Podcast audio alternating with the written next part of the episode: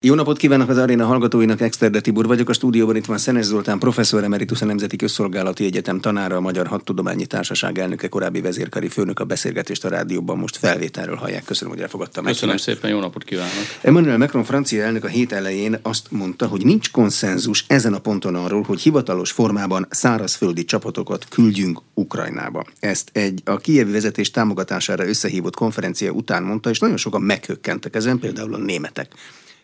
Nem mondta, hogy milyen csapatokat, hogy NATO csapatokat, vagy francia csapatokat, vagy bármilyen csapatokat, csak annyi, hogy francia. Ah, csak annyit, hogy szárazföldi.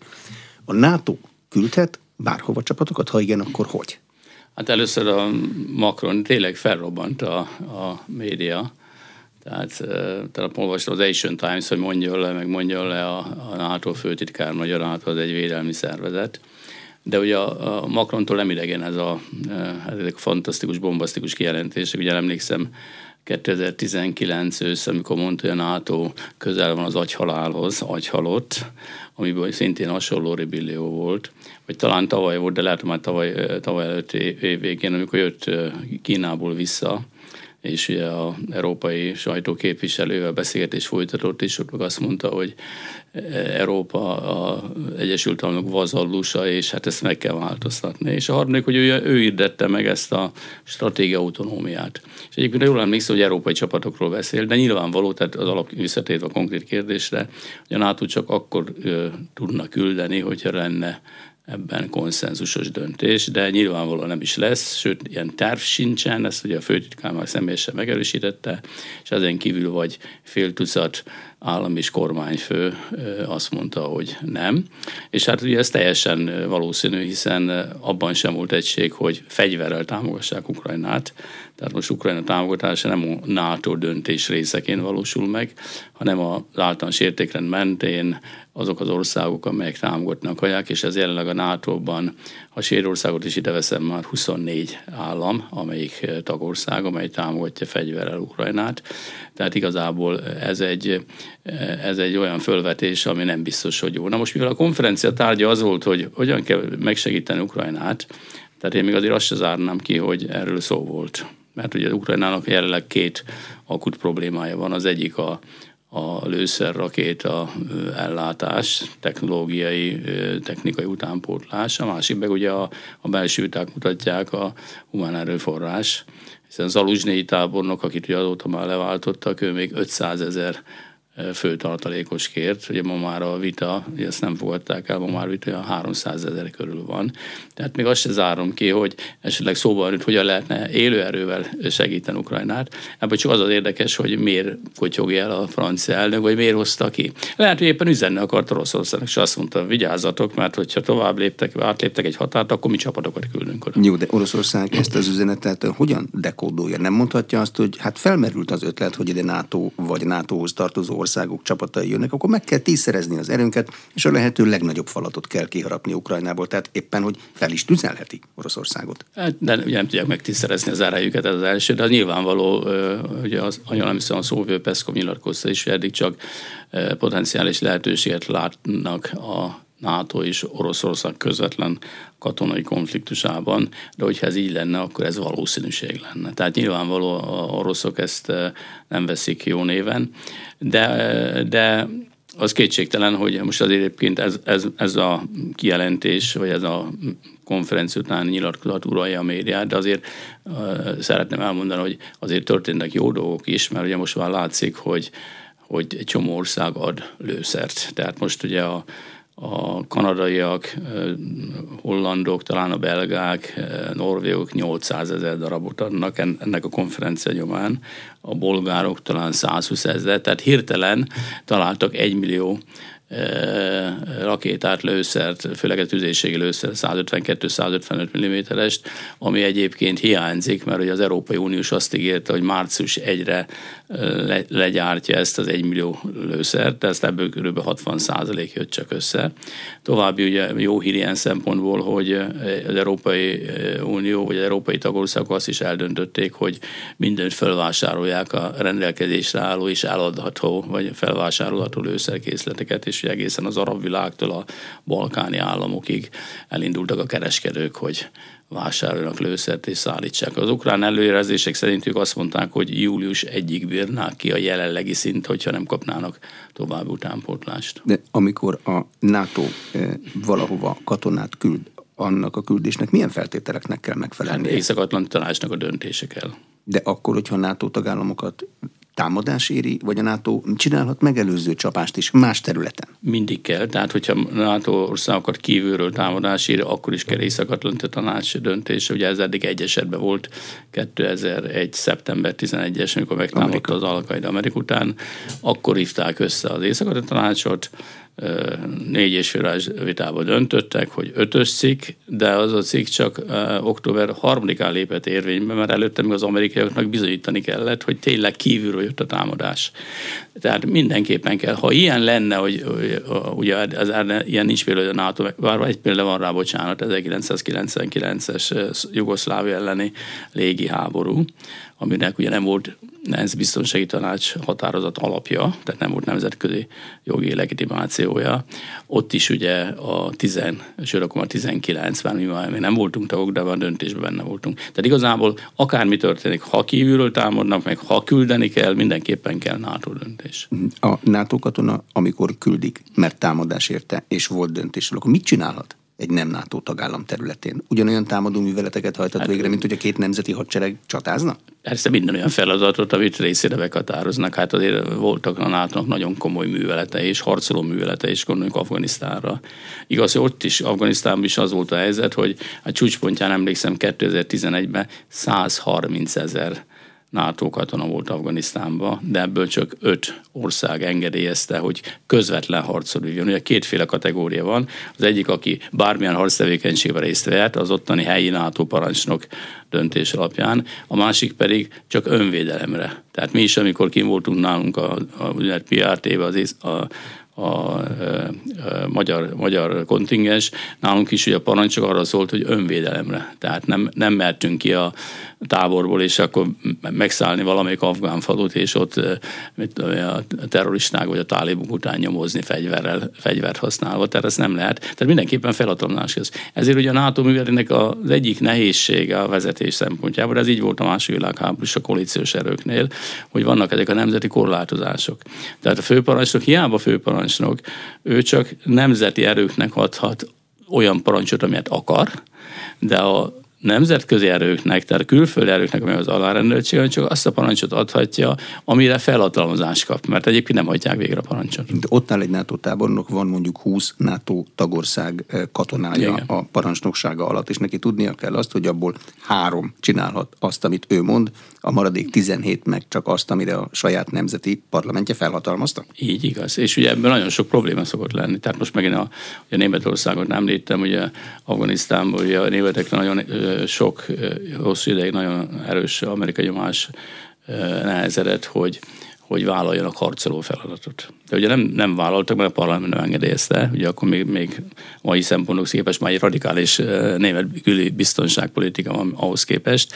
Viszont volt olyan eset, ugye ez egy eléresült eset, hogy, hogy a brit, brit századot a tálibok csapdába csalták, megtámadták, harcoltak, ott volt közelbe 15 kilométerre egy német harchelikopter alegység, ment a, a kérés, hogy gyertek segíteni, és nem mentek. Nem mehettek, és ugye ebből ez, ez ugye hatalmas rebellió volt egyébként, és ugye ezek a, az ügyek akkor a, a politikai szinten is lecsapódtak, mert ugye a kohéziót, a, a harcoló csapatok közötti bizalmat az nem. Tehát mindenképpen NATO döntés kell. NATO tagország saját nemzeti hadseregét, a NATO engedélye hozzájárulása nélkül műveletbe vezetheti. Franciaországot kérdezem, akinek elég masszív hadereje van, az országhatáron kívül is szokott operálni, ott van nála az idegen légió, meg még atomhatalom is. Persze vezetheti, hát az Egyesült Államok jó példa rá.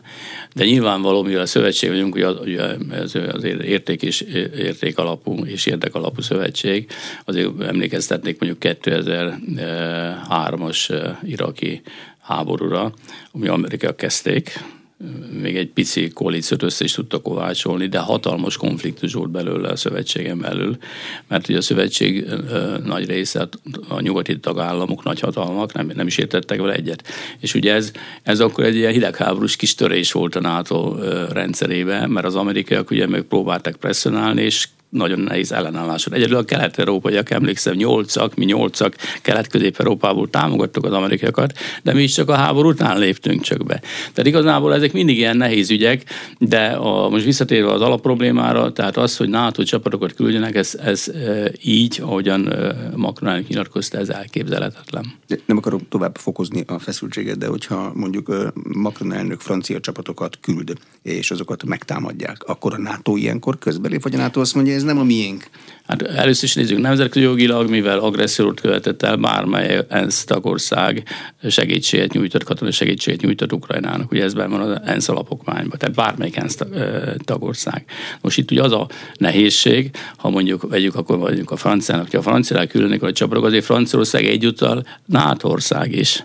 Tehát nagyon nehéz lenne bebizonyítani, hogy kérem szépen, én most nem a NATO sapkába megyek harcolni, hanem, hanem nemzeti sapkába. Tehát ezért ugye ez egy, ez egy hát nem tudom, kötéltáncos dolog. Nem beszélve arról is, hogy a franciák azért nem jó példa, mert a franciák, Franciaország és Oroszország között hagyományosan jó a történelmi kapcsolat. Most jó, jelenleg ugye Macron az egyik híve, hogy stratégilag meg kell gyengíteni Oroszországot, de hát a történelmi kapcsolatok minden nagyon erős volt, tehát szintén elképzelhetetlen. Macron elnök használt egy olyan kifejezés is, hogy stratégiai bizonytalanságot kell fenntartani azt a katona hogy értelmezi a stratégiai bizonytalanságot? A civil úgy, hogy fogalma nem hát, lehet senkinek, hogy mit fog csinálni a következő lépés. Hát a stratégiai bizonytalanságot gondolom azt értette, hogyha, hogy akár még a NATO is beléphet a háborúba. De ennek a valószínűsége ma, február végén mekkora? Nincsen, ennek szerintem Nincs. jövőben sincs valószínűsége. A magyar parlament is megszavazta Svédország NATO csatlakozását, korábban Finnországét már régen. Mi a jelentősége e két ország csatlakozásának a NATO szempontjából? Hát ugye az első nagy jelentőség, mind a kettő ugye semleges ország, ugye a partner PFP, tehát békepartnerség ország, ugye van még ezen kívül a, a ugye 50 fő a partnerségi keret, ebből mindig a NATO tagországon kívüli, tehát igazából itt a, a 20-hoz tartoztak, és akkor a két semleges országon kívül még ott van Ausztria és Svájc. Most ezt a csoportot az elmélet a szakiról mindig külön kezelte, mert ők annyira fejlettek voltak, hogy bármikor tagjai lehet, lehetnek a, a szövetségnek. De ezt senki se gondolta, hogy tagok lesznek. Na most az, hogy beléptek a, a nato az teljesen a háborúnak köszönhető. 2008-as grúz orosz háború, ötnapos háború után a finnek, például a finn parlament tárgyalta meg ezt a kérdést, hogy mit csináljunk, fel, semlegészség adott esetben feladjuk, belépjünk.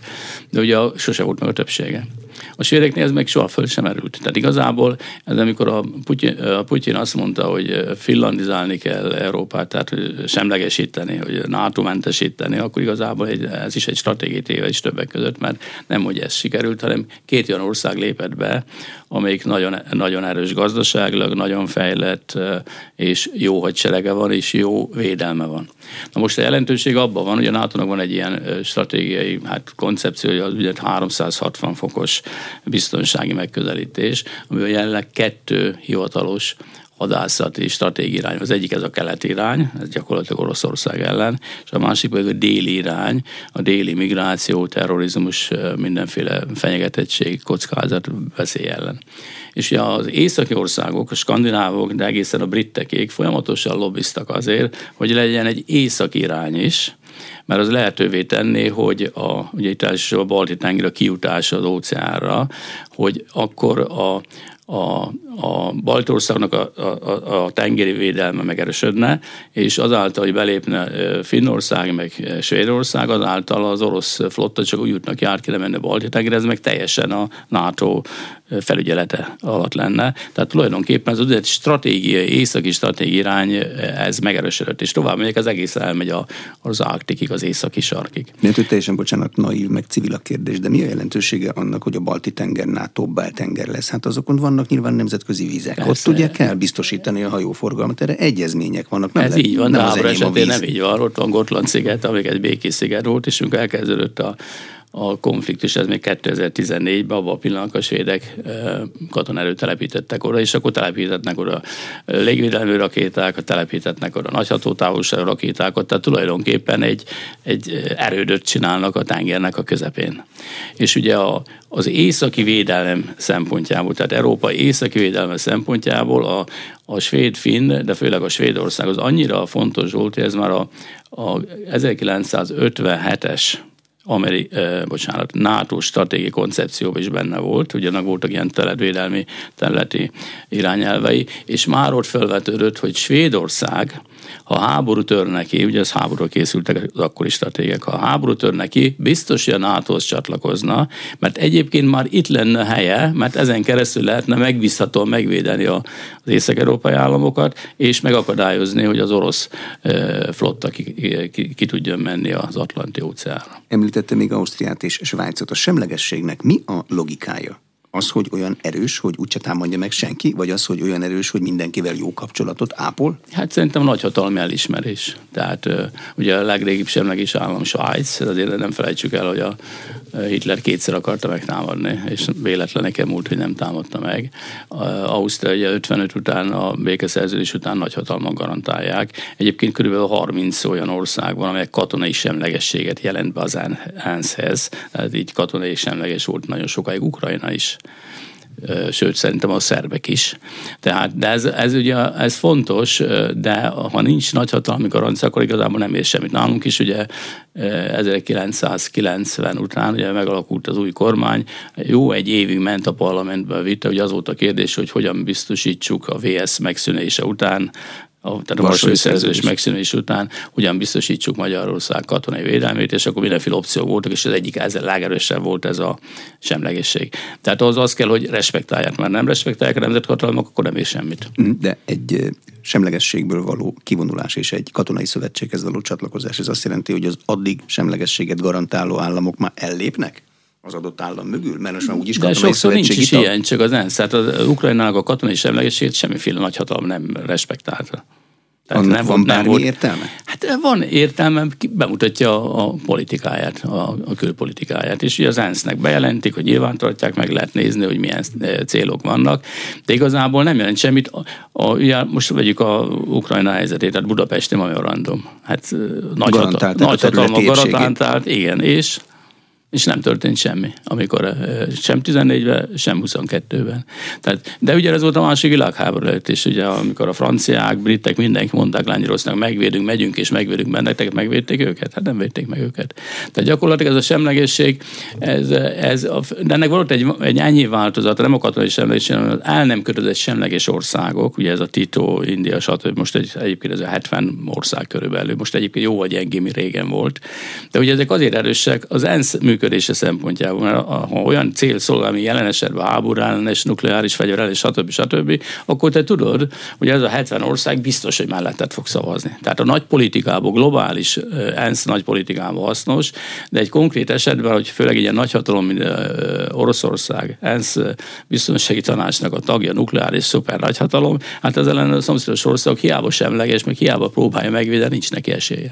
Milyen hadereje van Svédországnak és Finnországnak? Mit kell róluk mindenképpen tudni? Hát az első mind a kettőről, hogy a, a finneknél kezdem, ugye sorkatonai szolgálat van. Ugye a finnek egy hősies háborút vívtak Oroszországgal 39-ben, és és azóta uh, sorokatonai szolgálat van. Ez az első. A, a svédeknél is ez van, csak ők megszüntették kb. 5 évvel ezelőtt, úgy, mint mi 2004-ben, csak náluk visszavezették az önkéntes sorkatonai szolgálatot, és 4000 ember verseny van egyébként, úgy mondom, és nem kell 737 ezer forintot fizetni a, a szerződéses katonák, akik bevonulnak. Mert ugye más a, a, a védelemhez, vagy a hazához való viszony. Tehát ez nagyon fontos. Tehát ők igazán honvédő, honvédő államok. De bocsánat, milyen a sorkatonai szolgálat? Nem sokan emlékeznek, mert már rá, de a miénkben azért olyan nagyon sokat nem tanultunk meg. Elsütő, billentyű is ritkán érintette az ujjunkat. Hát ki hol szolgált, azért attól függ, hogy vegyük hozzá. Mert ez, ez a,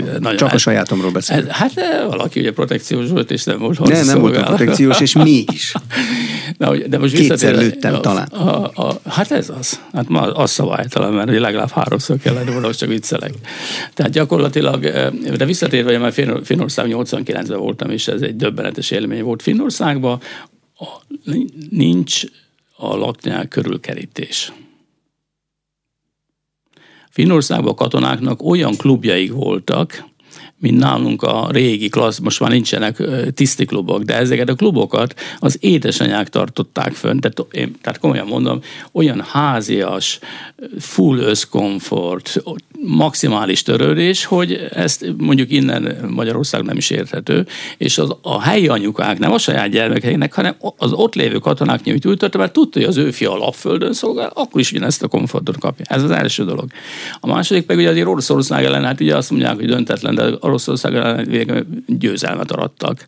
Ugye azt tudni kell, a finnek ugye a első világháború 10 valameddig 17 orosz birodalom része volt tehát, és, és a honvédelmi rendszerek az olyan erősök, minden évben csinálnak egy nagy honvédelmi gyakorlatot, amely, amely a végül a parlamenti, tehát honvédelmi tanácsüléssel fejeződik be, és végig gyakorolnak mindent. És a harmadik dolog, ez egyébként a svédekre is érvényes, hogy 2014 után, bár akkor még nem csatlakoztak, de még jobban elindult egy közeledés a NATO-val. Ugye a finnek a meg a svédek benne voltak minden partnerségi dologban. Kaptak ilyen megkülönböztető minősítéseket, az Enhanced Opportunity Partner, tehát amikor már nagyon-nagyon-nagyon nagy szövetséges, sőt ugye a svédekbe is kerültek a, a gyorsilagáró erőket is adtak, ami ugye csak a NATO tagországok privilégium, mert a gyorsilagáró erőket, mikor adni kell a teljes iradás titkos dokumentumok, minden, tehát a teljes vezetés információs. És ez mind van. Ez, ezek mind van. Sőt, tovább megyek, kötött kötöttek ugye MOU-t, ilyen együttműködési megállapodást a NATO-val 17-be. Tehát gyakorlatilag ez, hogy most ők, ők azt mondják, hogy NATO tagok lesznek, az előkészítése, a, ami nálunk ugye hosszú évekig ment, az nálunk ez, ez is megtörtént, de, de mire a csatlakozást kérték, ugye 22. május 18-án, arra már ezek mind túl vannak. És akkor visszatérve a, a, a, a hadseregre, tehát a, a finneknél olyan, hát olyan 30-35 ezer a hadsereg létszáma, de mellette sorkatony szolgálat és több százezer kiképzett tartalékos van. Nagyon erős a hadiparuk finneknek, ugyanez nagyon-nagyon erős a, a svéd hadipar, a, a, a svéd hadsereg az 22 ezer fő, de van 20 ezer állandó nemzeti gárdista is, ott is van egy olyan ö, több tízezres, vagy 80 ezres, majdnem 100 ezres tartalékos, és ami adja a hitelességét, hogy ott a haderő bevethető, alkalmazható, modern technikát, tehát ők nagyon modern harcjárműveket adtak az ukránoknak a svédek, csak mondom, hogy most lőtték az egyik Archers nevezett tűzérségi lövegüket, a nyolcból egyet, és ugye ők a háború, a, a, tehát a csatlakozás előtt, háború után már az elején elmondták, hogy ha NATO tagok lesznek, még grippent is felajánlanak. Tehát igazából ez most nem került napirenden, hogy a mi grippen üzletünk elvitte ezt a, ezt a, ezt a lehetőséget, de korábban a svédek, tehát a tavalyi Vilniuszi csúcs után ők is kötöttek Ukrajnával egy biztonsági együttműködési megállapodást, de most nagy divat, ugye most már hat ország kötött pluszba, nem régen ugye talán a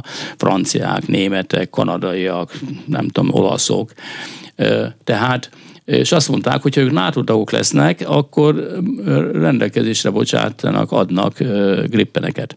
És mivel fejlett államokról van szó, hát ugye a, a, a, ugye létszámban a Svédországot valami erősen mi vagyunk 10,5 millió, mi ugye 9,7-8 millió. A GDP-ük az háromszor akkora, az életszínvonal háromszor akkora, a gazdasági erő minden sokszoros a Magyarországnak. Tehát ebből fakadóan, tehát hogy erős hadipar, erős hadsereg, erős honvédelmi képesség, erős honvédelmi áldozatvállalási történelmi hagyomány, ez ugye mind erősíti a, a szövetséget. Magyarország számára a finn és a svéd csatlakozás, ez egy biztonság növelő fejlemény, vagy felbőszítheti Oroszországot, és akkor egy biztonság csökkentő, bizonytalanság növelő fejlemény. Mind a kettő mellett lehet érvelni egy civilnek. Hát igazán bizonytalanság mellett nem lehet szakszerűen érvelni, mert ugye ha veszük mondjuk Finnországot, ugye 1300 kilométeres határ, tehát az oroszok most döntöttek arról, hogy négy hadosztályt fognak létrehozni és telepíteni a hosszú finn határ mellett. Ezt a, két, ezt a négy hadosztályt is majd csak 2026 után. Tehát magyarul több erőt köt le Ebből fakadóan tehát az orosz erőknek a lekötöttsége, mondjuk a keleti irányt nézzük, gyengül, mert nekik erőket kell ott is tartani. Ugye ez vonatkozik bármelyik haderő nemre. A szövetség annál erősebb, minél, minél nagyobb, elkötelezett, tehát az értékrendet, a szerződésbe tartók, vannak katonai képesség, ugye a hármas sziklapján is előbb beszéltünk, hogy vannak katonai képességek, tehát mindenképp erősebb lesz a, a NATO. Svédország most is ugye részt vesz, pedig még nem NATO tag, ez a nagy NATO gyakorlaton, ami ugye több hónapon keresztül zajlik, tehát mindenképpen erőnövelő. Franciaország példáját szeretném hozni megint arra a kérdésre, hogy mennyire operatív közösség is a NATO. Franciaországnak volt egy olyan időszaka, amikor nem nagyon akart ne együttműködni, de nem lépett ki. Az atomütőrejét is saját kézben tartotta, nem úgy, mint mások.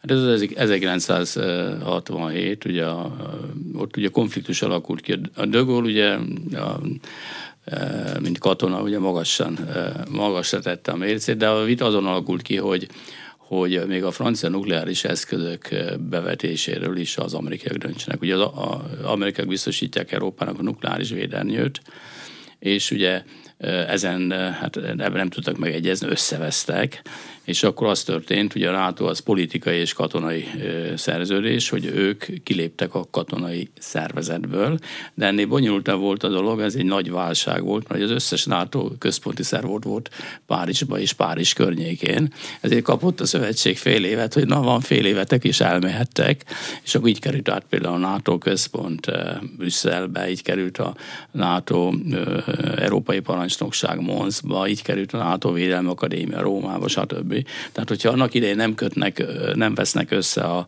az amerikaiakkal a franciák, akkor én mondjuk nem Brüsszelbe szolgáltam, hanem Párizsba, és ez végse egy, ez egy ugyanaz. Mm. Az értékközösség a NATO tagállamok között az szilárd? Tehát adott kérdéstől mindenki ugyanazt mondja? Nem, hát ugye az, érté- az értékközösség az azt jelenti, hogy hisz abban, hogy le van írva a, szerző, a szerződésnek talán a második e, paragrafusában, ezek a demokrácia alapvető értékei, ugye ebben mindenki hisz. De a, az érdekek között mindig vannak eltérések, sőt lehetnek ellentétes érdekek is vannak. Törökország és Görögország. Igen, de az még jó, mert ez a szövetségen belül van, és ugye nekünk mindig azt szokták mondani, emlékszem, hogy még a csatlakozás előtt, miért akarunk ellenzők, hogy miért akarunk mi a szövetséghez tartani, amikor nem tudják megoldani a, a NATO és a NATO, a Görögország és Törökország közötti problémákat. Erre ugye a válasz az, de ha ő nem lenne a NATO, akkor már lehet, hogy háborút, háborút robbantottak volna. Így is voltak kis katonai csetepaték, incidensek, de ugye megfogta őket a szövetség, mind a, a, mind a törököket, mind a görögöket. Tehát tulajdonképpen meg akadályozta, hogy egy erős háború alakuljon ki. Tehát visszatérve a, a, a, a, a szövetségnek az az erőssége, hogy ugye folyamatos állandó rendszerei vannak, tehát ilyen például a, a, nem csak a központ, tehát politikai észak-atlanti tanács, ami az elején nem volt állandó, olyan volt, mint az EBESZ, az elején, hogy néha egy éve találkoztak a külügyminiszterek, vagy mint most ugye a VD egy évente találkoznak a miniszterelnökök, hanem 53-tól folyamatosan kialakult egy állandó vezetési, politikai, katonavezetési rendszer, ami állandóan működik. Ez megvan politikai szinten, az Észak-Atlanti Tanács, Védelminiszteri, Külügyminiszteri, Katonai Bizottság, van állandó parancsnoksági rendszere, ezek különböző parancsnokságok Európában, ugye most már a, a Norfolkban a transformációs parancsnokságnál, és a másik nagy előnye, szintén a, visszamegy 50-ig, hogy tervezés folytat, közös védelmi tervezés. Milyen fenyegetések vannak, hogyan készüljünk fel rá, hogyan védekezzünk, milyen fejlesztést kell csinálni, milyen kötelezettséget vállaljunk, és ehhez kapcsolódóan kialakították, hogy rendben van, ahhoz, hogy közös erő legyen, közös védelem legyen, kialakítottak egy, ma már ugye egyszerűnek tűnő, de akkor még bonyolult volt, mert ez folyamatosan alakult, egy a nagy vitában, hogy akkor hogyan számolják ki, hogy mondjuk az adott tagállamnak mit kell teljesíteni a, a saját nagyságához képest. Mi egyébként, mi Magyarország, körülbelül egy dandárnyi erőt kellene adnánk, ötös, kellene adni ötös cikk esetén, mert ekkor az országunk, ekkor a GDP-nk, ekkor a, a honvédségnek a létszáma, ekkor a gazdasági teljesítmény, és ez állandóan rendelkezésre áll, és hogyha NATO dönt, akkor villámgyorsan. És ugye erre most tényleg jó példa a háború, nagyon pozitív értem, hogy a háború kitört 24-én, 25-én már a, a csúcs volt virtuális, és az összes gyors reagáló erőt a közvetlenül átalárendelték a, az európai főparancsnoknak. Egy nappal a háború után. Na most ez azért érdekes, mert előtte hosszú viták voltak, amikor felejtettek a NATO reagáló erőket, ugye 14-be folyamatosan, ugye 40 ezer fő, egy dandárt, ugye úgy hívták, hogy hogy Lándzsa hegy dandár, amely azonnali készenléttel. És akkor nagy vita volt, hogy közvetlenül a SZEKJU, tehát az Európai Főparancsnok vezetse, vagy ez is észak tanács döntés kell, és akkor azt nem adták oda a hatáskört. Itt a második napon megkapta a hatáskört az Európai Főparancsnok. Egy hónappal később, 24-én, március 24-én, ugye korábban kialakult 2016-tól a Baltiumkumba, tehát három balti ország, illetve Lengyelországnak a katonai védelme egy esetleges keleti fenyegetésre, ugye a britek védik Észországot, németek a litvánokat, a kanadaiak a letteket, és az amerikaiak az európai, a lengyeleket. De a, a többi ország, tehát mi Szlovákia, Magyarország, Románia, Bulgária csak 2022 márciusban született döntés. Tehát gyakorlatilag a NATO folyamatosan foglalkozik a képességfejlesztéssel, a tervezéssel, a technológiai modernizációval, és ilyen szempontból igazából azért szoktuk mondani, hogy unikális szervezet, mert az ENSZ-nek sincsen ilyen típusú szervezete, az Európai Uniónak sincsen, és nincs a világon egyetlen ilyen állandóan működő, szisztematikusan felépített döntéseket villámgyorsan végrehajtó katonai erő. Van jelentős különbség mondjuk a Varsói szerződéshez képest, ahol a legfőbb szerve a politikai tanácskozó testület volt, ott gondolom az aktuális Kulikov marsal újját kellett nézni hogy a tagországok hát, mit, a, mit vagy, döntsenek, vagy, de itt a NATO-ban az amerikai parancsnok újját kell nézni, hogy mi az irány? Vagy a főtitkárét. Sok hasonlóság már egyébként a, a Varsói, Varsói szerződésnek az alapok, vagy az kopia az észak szerződésnek, csak úgy mondom. Kicsit később jött létre. Hát 55-ben jött létre, és ugye folyamatosan lehetett látni, hogy, hogy, hogy fejlődik. Tehát amikor megszűnt előtte néhány évem, akkor jöttek ezek a hadszintéri parancsnoksági dolgok, amik már nato régóta megvannak. De visszatérve ugye a, a, a különbség az, talán még az első években lehetett volna hasonlítani, de az se teljesen, mert ugye a Varsói szerződésben nem volt nemzetközi katonai törzs, ott mindent a szovjet vezérkar csinált mindent a szovjet vezérkar. Most a nato is így volt az elején, hogy minden katonai tervezés a Pentagonban volt, de az amerikaiak mellett ott voltak a franciák meg a britek. Aztán később egy év után, ugye többi, akkor még ugye 12 tagállam, többi tagállam elkezdett, hát hogy akkor nem látok bele, stb. És akkor elkezdték bővíteni ezt a készelétet egészen odáig, hogy aztán később létrehozták a Nemzetközi Katonai Törzset, ami közvetlenül a Katonai Bizottság alatt van. Most a nagy különbség az, hogy, hogy a Persze ott, ott minden politikai döntés volt, itt is minden politikai döntés, de a NATO-nak a teljes struktúrában egy working group van, egy munkacsoport van, és ott nincs konszenzus, nem megy tovább az ügy. A VSZ-ben ez nem így volt. A VSZ-ben politikai szinten nagyon nagy lobbig voltak, ugye Kádár János lehet látni a Magyaron, vagy a néphadság felszerelésével, és mindig egy-egy generációt kispóroltunk, tehát akkor se szívesen adtunk sok pénzt a védelemre. De igazából a működés rendszere az, az teljesen szovjet vezérelt volt, a, a NATO-ban. Nagyon sokszor persze az amerikaiak, ugye nagy ország nyomás, de ha nézzük a NATO történetét, több időszak van, amikor az európaiak, ugye nem amerikaiak domináltak, és hogyha egy ország, ugye, ahogy nekem mondta a luxemburgi katonai képviselő, a képviselő volt, azt mondom, nem, akkor nem. A szovjeteknél ilyen nem volt. Uh-huh. Mi lesz, hogyha Amerikában elnökváltás van? Mennyire kell készpénznek venni Donald Trump volt, és lehet, hogy leendő elnök NATO-val, meg az európai országok hozzájárulásának elégtelenségével kapcsolatos kijelentéseit. Ugye Donald Trump egy érdekes eh, egyéniség eh, NATO szempontból is, de ugye egy, elő, egy érdem azért van, hogy ugye nagyon keményen fogta, meg hát gyakorlatilag kényszerítette, vagy presszionálta az európai tagországokat, hogy emeljék a védelmi költségvetést. Sikerült. Ez sikerült. Egyébként most 380 milliárd, ugye múlt héten volt a, hogy a európai, tehát a védelminiszteri, NATO védelminiszteri, és 240 milliárd volt 2014-ben az európai tagállamok összvédelmi költséget, és most 380 milliárd. Akkor három ország teljesítette a 2%-os GDP-n belüli védelmi kiadási költségvetést, most ugye 18, tehát sikerült. De egyébként a, a Trumpnak a, a másik a negatívum az volt, hogy nem értette a NATO-t, nem, semmit nem EU-t se értette, tehát igazából a, a viselkedése, a javaslatai, a, a egyoldalú szövetségi konzultációs, vagy a konzultációs el nem fogadó kilépő megnyilvánulása, ezek folyamatosan, hát hogy mondjam, bomlasztották, vagy, vagy bizalmatlanságot erősítették. Tehát nem lehetett például a stratégiai koncepciót, ami neki tudja elavult már a 2010 évi stratégiai koncepció, különösen 2014 után, de nem lehetett előterjeszteni, mert tudták, hogy előterjesztik, a Trump képes személyesen megírni a stratégiai koncepciót, és utána nem tudnak vele mit csinálni. Jó, de megbízható szövetség így a NATO. Hát a, kibírja az amerikai elnökváltásokat? Az amerikai, az amerikai, tehát a Trump, amit mondott, annak nagy részét ő nem tudja megcsinálni.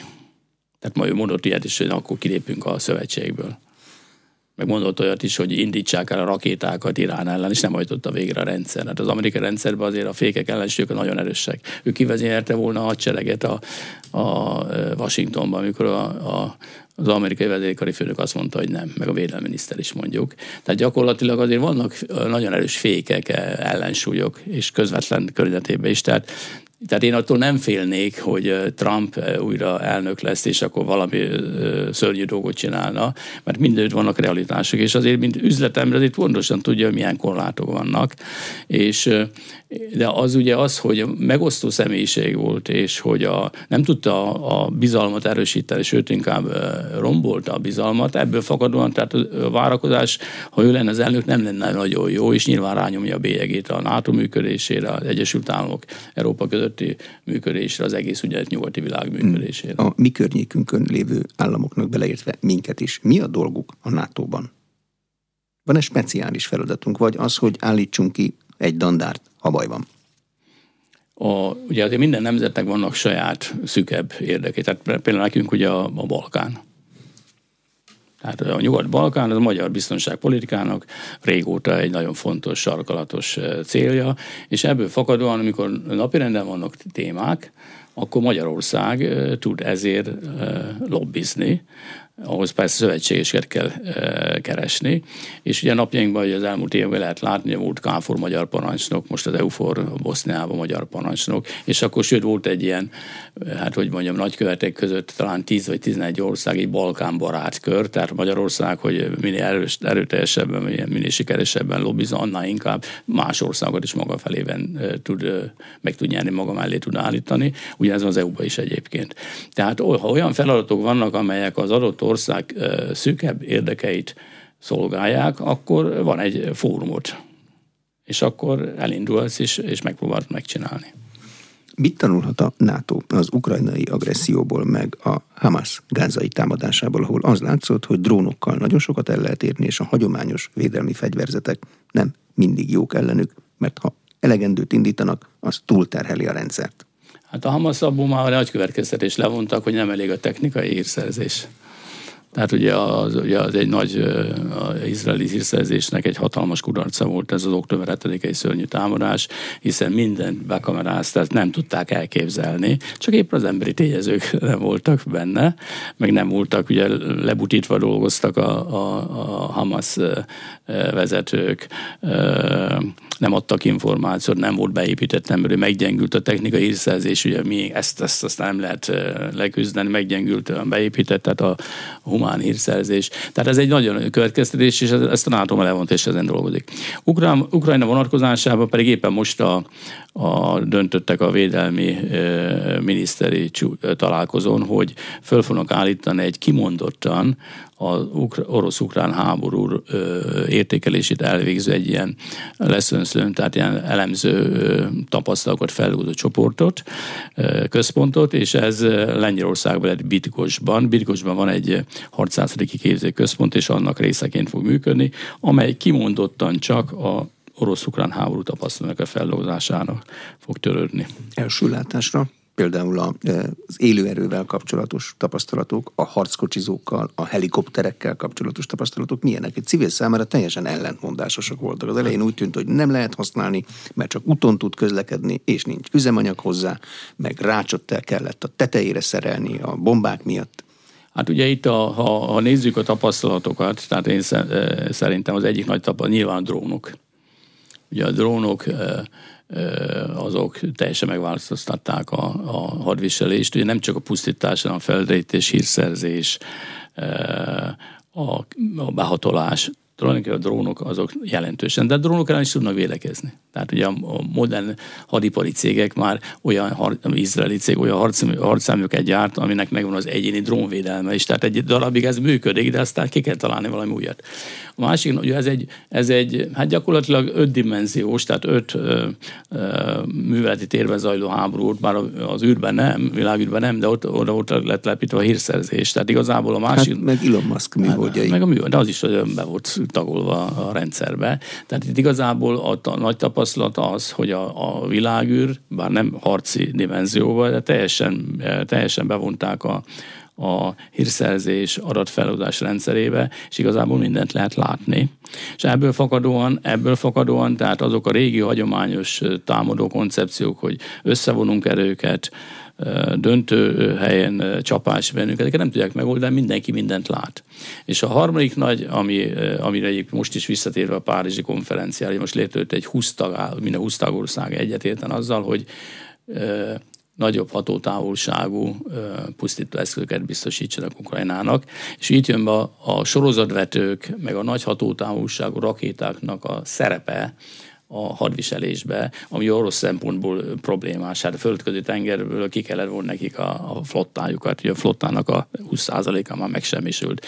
A HIMARS-ok bejöttek 2022. július 17-ével, és év végére teljesen megváltoztatták a front helyzetét, mert pusztított, az összes hidat szétverték, pusztították a, a logisztikai raktárkészleteket, vezetési központokat, közlekedési csapópontokat, és igazából az ukránok meg jöttek elő szárazföldön, nem tudtak átvinni az oroszok az erőket, és ki kellett vonni 20 ezer fős csoportosítást kivontak Hersonból. Tehát igazából a, a modern technológia az jelentős mértékben megváltoztatja. Még akkor is jönnek ezek hasonlatok, hogy első világháború lövészárok, ez mindig az, csak ez high-tech. Tehát az a helyzet, hogy ez high-tech. Tehát ez nem olyan, mint amikor a Wonder Woman elindul a front ellen. Tehát igazából a, a technikai fejlődés az jelentős mértékben megváltoztatta, és ebben is tudatosság van. Az összes ilyen nagy nyugati high-tech cég, amelyik hadiparügyekkel foglalkozik, a vezetői lehet látni, rendszeresen látogatnak, kísérletek folynak, szakértők vannak. Tehát a háborúnak a technológiai szintje az megváltozott. És akkor, mivel ez egy nagy elhúzódó háború, ez ugye ez a következő ilyen nagy tanulság, hogy hatalmas hadipari képesség kell, hogy te tartósan tudjad a, a háborút kiszolgálni. És ugye ebben az oroszok jók, mindig is jók voltak, mert ugye egy országról van szó, egy nemzetállam, az oroszoknak egyébként a háború lett 20 ezer harckocsi volt lesírozva, 20 ezer darab. Hát most amikor visznek ki a frontra, szedik ki még mindig a, a készleteket, és akkor egy kicsit föltuningolják, és küldik ki a frontra, ugye, és használják. De ugye ezek nem modern eszközök, de a tömegtámadásokhoz jók.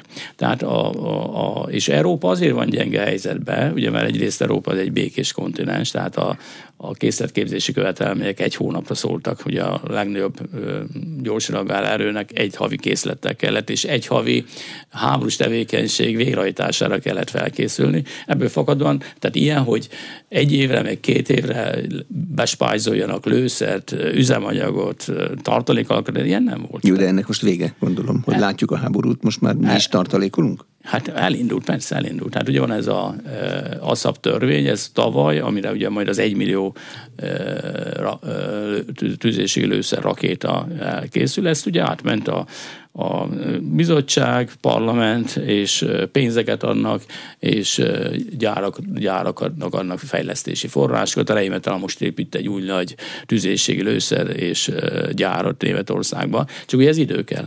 Az oroszok ebben előnyben vannak, de az oroszoknak az a, az a nehézség, hogy a modern technológia, az igazán modern technológia, ami náluk van, tehát mondjuk a T90M, vagy a Su-35-ös, az, ami, amiben nagyon sok külföldi fejlett technikai eszköz Avengers vagy alkatrész volt, azt nem tudják gyorsan reprodukálni. Tehát ez egy tartós versenyfutás, amiben azért látni kell, hogy Európa, Egyesült Államok vagy Nyugat gazdaság erősebb, tehát azért hosszú távon, nagyon hosszú távon, long run, maraton szinten nincs esély Oroszországnak. De középtávon még van. Ukrajnának a nagy gyengesége, hogy hát nyilvánvaló kevesebb az élőerő. Tehát neki most spórolni kell a, a létszámmal, és meg kell próbálni behozni több katonát, hogy, hogy tudjon támadó hadmenetet folytatni. Az mi határozza meg azt, hogy Oroszország, amely most offenzívában van Ukrajnában, meddig megy el? Külső körülmények, katonai szám, támogatás, amerikai elnök választás, számtalan külső körülményt lehet sorolni. Melyik leginkább? Hát nyilvánvaló a külső, tehát a, ugye tényleg most így van, az, az oroszok átvettek egy egyfajta stratégiai kezdeményezés van, ugye északon is, keleten is, délen is az ukránoknak erre most nincs ereje, ukránok védekeznek. Tehát gyakorlatilag a, a nagy kérdés, hogy ugye az első lőszerellátás, az a leg és legfontosabb. Másrészt kapnak-e olyan támadó eszközöket, nagy hatótávolságú támadó eszközöket, amivel tudják fékezni az orosz támadásokat. Mert ugye a nagy hatótávolságú csapásmérő eszközök azért fontosak, mert az oroszok hiába, mert lehet látni, ugye most is a északon négy irányból próbálnak előadni, de az, hogy áttörjenek és teret nyeljenek a támadásba, össze kell vonni erőket. De az összevont erőkre meg csapást tudnak mérni ezekkel a HIMARS rakéták. Ugye múltkor láttam egy videót múlt héten, hogy két, szál, két rakéta, két orosz századot pusztított el, és az orosz katona ott kommentált az eseményeket. De ugye ez még mindig csak ott tart, hogy, hogy, hogy meggyengítjük az orosz támadó felet. Ez még nem jelenti azt, hogy az ukránok meg tudják fordítani a harcászati helyzetet, mert az meg nekik kell támadó csoportosítás. Új eszközök, meg főleg több katona. Hát majd meglátjuk, hogy a vadászgépek hoznak ebbe valami változást, de nyilván nem, mert ugye szokták mondani, hogy no silver bullet, tehát semmi, egy dolog, egy dolog nem változtatja meg a a harcéren a, az események menetét, hát áll, jobb, több és állandó támogatás kell, és hát remélem az amerikaiak előbb-utóbb ezt a 60 milliárdot vagy 60 milliárdot felszabadítják. A csatatéren kívüli háború, például ami az interneten zajlik, egymás tevékenységének és az azzal járó borzalmaknak a bemutatása, ez döntő jelentőségű lehet? Van ilyen tapasztalat? Látjuk, hogy a két hadsereg mit csinál. Hát fontos, tehát jó fél év eltelt, vagy három éve minden mindenki letiltotta, hogy nem lehet közösségi médiába háborús, tehát katonai információkat közé tenni. Ugye most az egyik orosz blogger lett öngyilkos múlt héten, mert ugye közé tette, hogy 16 ezer orosz katona meghalt, és mindent kapott utána. Ugye a Avjivkán 50 ezer fős az orosz veszteség, és abból 16 ezer halott, többi pedig sebesült, és közé tette és utána rejtés körülmények között meghalt. De az államok, Ukrajna az és Oroszország a saját propagandájukban azért használják a az internetet. A propagandaháború, tehát az információs háború, az már, az már még a háború előtt elkezdődik, az oroszok jöttek ezekkel a nagy külpolitikai javaslataikkal, tehát ez állandóan így van ami érdekessége a háborúnak, ez már nem CNN effektus, mint régen ugye volt a 90-es évek, meg a, meg a iraki háború alatt, hogy tulajdonképpen ma minden a közösségi média, minden ott van. Minden ott van. Minden két oldalról. Hát már tudtuk azt, hogy egy amerikai, éjszakai, nem tudom, ilyen, kutató jelezte, hogy megindul a támadás. Tehát ez még a támadás előtt kettő órával már éjszaka látta, hogy Belgorodban, vagy űrből, vagy nem tudom mit, hogy Belgorodban felsorakoztak harcándők, és elkezdte kinyomni az információt, hogy gyerekek indul a, a, az orosz támadás. Tehát igazából mindent lehet látni, a, a, amit csinálnak az államok, hogy ugye fék, nem kommunikálunk, és akkor kezdődik ez a politikai kommunikáció, hogy mit akarnak elérni, és akkor annak alá az összes lehetséges dolgot, de mindig kiderül minden, tehát igazából nehéz a kommunikáció helyzete is. Köszönöm szépen az elmúlt egy órában. Szenez Zoltán professzor emeritus a Nemzeti Közszolgálati Egyetem tanára, a Magyar Hadtudományi Társaság elnöke, korábbi vezérkari főnök volt az Inforádió arénájának vendége. A műsor elkészítésében Erdély Tamás és Módos Márton vett részt. A beszélgetést a rádióban most felvételről hallották. Ha érdekesnek találták, javaslom iratkozzanak fel az Inforádió YouTube csatornájára, mert akkor a következő beszélgetést nem kell majd kutatni az interneten. Köszönöm a figyelmet, Exterde Tibor vagyok.